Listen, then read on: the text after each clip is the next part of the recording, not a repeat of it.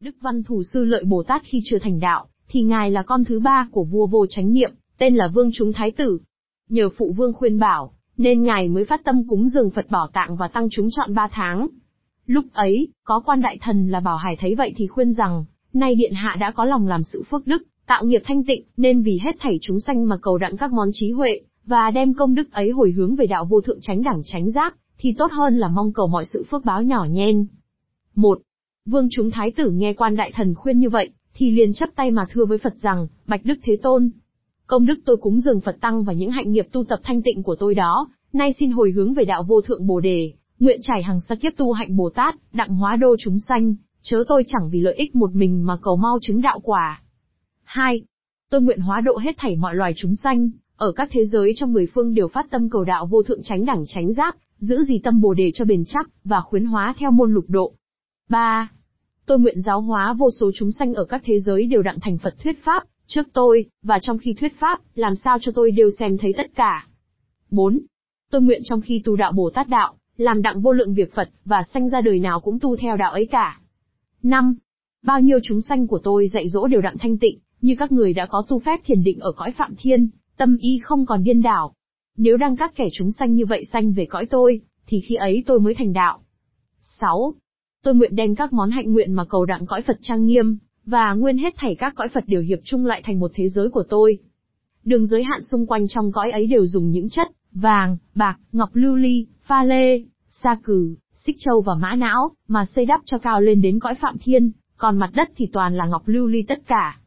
Trong cõi ấy không có các món đất cát, bụi bặm, trông gai, dơ giấy, và không có những sự cảm xúc, thô áp, và xấu xa, cũng không có những người đàn bà và tên hiệu của người đàn bà. 7. Hết thảy chúng sanh đều hóa sanh, chớ khô gờ phải bào thai trong bụng mẹ như các cõi khác, và hằng tu tập các pháp thiền định, vui đẹp tự nhiên, chớ không cần phải ăn uống những đồ vật chất. 8. Trong cõi tôi không có người tiểu thừa, thanh văn và duyên giác. Thảy đều là các bậc Bồ Tát, căn tánh cao thượng, tâm trí sáng suốt, người nào cũng đã xa lìa mọi sự tham lam, hờn giận, ngu si, và đã tu đặng các môn phạm hạnh cả. 9. Trong khi chúng sanh sanh về cõi tôi, thì tự nhiên đủ tướng mạo tỳ khưu, đều có cạo tóc và đắp y một cách chỉnh đốn cả. 10.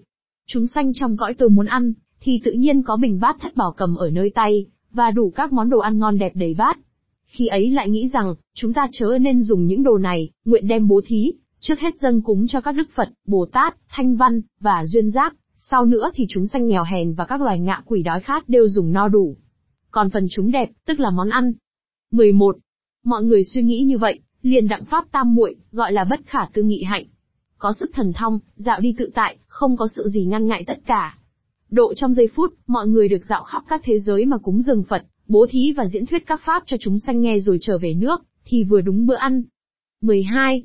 Tôi nguyện trong thế giới của tôi không có tám món chứng nạn và các sự khổ não, cũng không có những người phá hư giới luật. 13. Tôi nguyện trong thế giới ấy có nhiều món châu báu rất lạ lung, và không cần gì phải dùng đến ánh sáng của mặt trời và mặt trăng.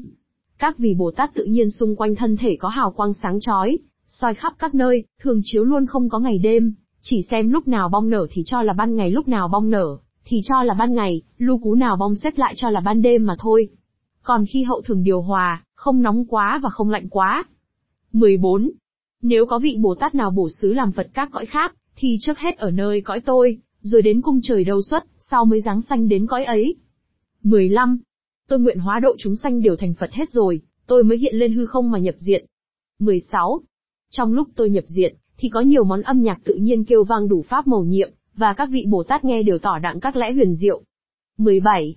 Thưa Đức Thế Tôn, tôi nguyên khi làm Bồ Tát mà dạo trong các cõi Phật, xem thấy những thức trang nghiêm những châu báu, những hình trạng, những xứ sở, và những hạnh nguyện của chư Phật, thì tôi đều cầu đặng thành tựu tất cả. 18. Tôi nguyện các vị đẳng giác Bồ Tát đều ở trong cõi tôi, mà đợi đến thời kỳ sẽ bổ xứ làm Phật, chớ không thọ sanh các cõi nào khác nữa. Nếu có vị nào muốn đến cõi khác thành Phật mà hóa độ chúng sanh, thì tùy theo ý nguyện. 19. Thưa Đức Thế Tôn, trong khi tôi tu đạo Bồ Tát, nguyện đặng cõi Phật rất tốt đẹp nhiệm màu. Các vị Bồ Tát phát Bồ Đề Tâm, tu Bồ Tát Hạnh, mà đặng bự bổ xứ thành Phật, đều sanh về trong cõi tôi cả. 20. Thưa Đức Thế Tôn, tôi nguyện đặng như vậy, tôi mới thành Phật, và nguyện ngồi khoanh chân trên tọa kim cang ở dưới cây Bồ Đề, trong giây lát chứng thành chánh giác. 21. Khi thành Phật rồi, tôi biến hóa Phật và các vị Bồ Tát, nhiều như số cát sông Hằng, đặng dạo các thế giới mà hóa độ chúng sanh, giảng dạy các phép nhiệm màu và khiến cho hết thảy nghe Pháp rồi đều phát Bồ Đề Tâm, cho đến khi thành đạo cũng không đổi rời tâm trí. 22. Khi tôi thành Phật rồi, chúng sanh ở trong các cõi nếu thấy đặng tướng tốt của tôi, hăng in nhớ trong tâm luôn luôn, cho đến khi thành đạo cũng không quên. 23. Tôi nguyện chúng sanh trong cõi tôi, ngu ùi nào cũng đủ căn thân toàn vẹn, không hơn thiếu món gì. Nếu các vị Bồ Tát muốn xem thấy tướng tôi, hoặc nằm, hoặc ngồi, hoặc đứng, hoặc đi, thì đều thấy đặng cả. Khi thấy rồi, liền phát bồ đề tâm, và lại trong lúc thấy tôi, những sự hoài nghi về đạo Pháp tự nhiên hiểu biết đặng cả, không cần phải đợi tôi giải quyết nữa. 24. Tôi nguyện khi tôi thành Phật rồi, thì tôi đặng thọ mạng vô cùng vô tận, không kể xiết. Còn các vị Bồ Tát trong cõi tôi cũng đặng sống lâu như vậy. 25.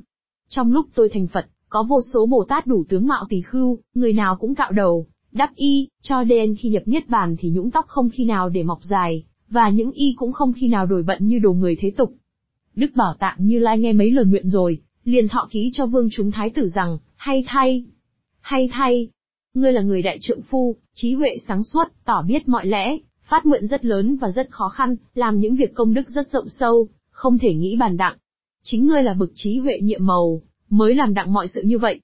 Bởi ngươi vì hết thảy chúng sanh, mà phát thệ nguyện ra ất nặng lớn và cầu đặng cõi Phật rất trang nghiêm như thế, nên ta đặt hiệu ngươi là, văn thù su lợi trải vô lượng hàng hà xa số kiếp về sau, ngươi sẽ thành Phật hiệu là, phổ hiền như lai ở thế giới rất dè. Đẹp đẽ, tên là thanh tịnh vô cố bảo chỉ, thuộc về phương Nam. Tất cả mọi sự trang nghiêm của ngươi ước ao thảy đều thỏa mãn. Này văn thù sư lợi, từ giày sắp về sau, trải hàng xa kiếp, ngươi tu bổ tát đạo, trồng các căn lành, và tâm trí thanh tịnh. Ngươi hằng vì chúng sanh mà giáo hóa cho chúng nó đều dẹp trừ được các món tâm bệnh, vậy nên chúng nó đều xưng ngươi là một ông thầy thuốc hay, có một món thuốc thần để chữa lành được bệnh phiền não. Vương chúng thái tử thưa rằng, Bạch Đức Thế Tôn, nếu sự thệ nguyện của tôi đặng như lời ngài thọ ký đó, thì tôi xin cả di giới đều vang đều vang động và các đức Phật, mười phương đều thọ ký cho tôi nữa. Vương chúng thái tử thưa rồi, đương cúi đầu lễ Phật, tự nhiên giữa hư không có các thứ tiếng âm nhạc vang rền diễn ra các pháp màu nhiệm, và có các thứ tiếng âm nhạc vang rền diễn ra các pháp màu nhiệm, và có các thứ bong tươi tốt thơm tho rải xuống như mưa. Các vị Bồ Tát ở các thế giới khác xem thấy như vậy, liền hỏi các đức Phật rằng, do nhân duyên gì mà có điểm lành như thế? Các đức Phật nói rằng, nay Chu Phật ở mười phương điều thọ ký, cho văn thủ sư lợi Bồ Tát sau sẽ thành Phật, nên hiện ra điểm lành ấy. Vương chúng thái tử thấy vậy, lòng rất vui mừng, liền đành Phật, rồi ngồi nghe thuyết pháp. Từ đó về sau, thái tử mạng chung, bào thay ra các thân khác và đời khác, kiếp nào cũng giữ gìn bản thể, quyết chí tu hành, học đạo đại thừa, làm hạnh Bồ Tát, hóa độ chúng sanh đều thành Phật đạo, mà cầu cho thỏa mãn những sự cầu nguyện của mình.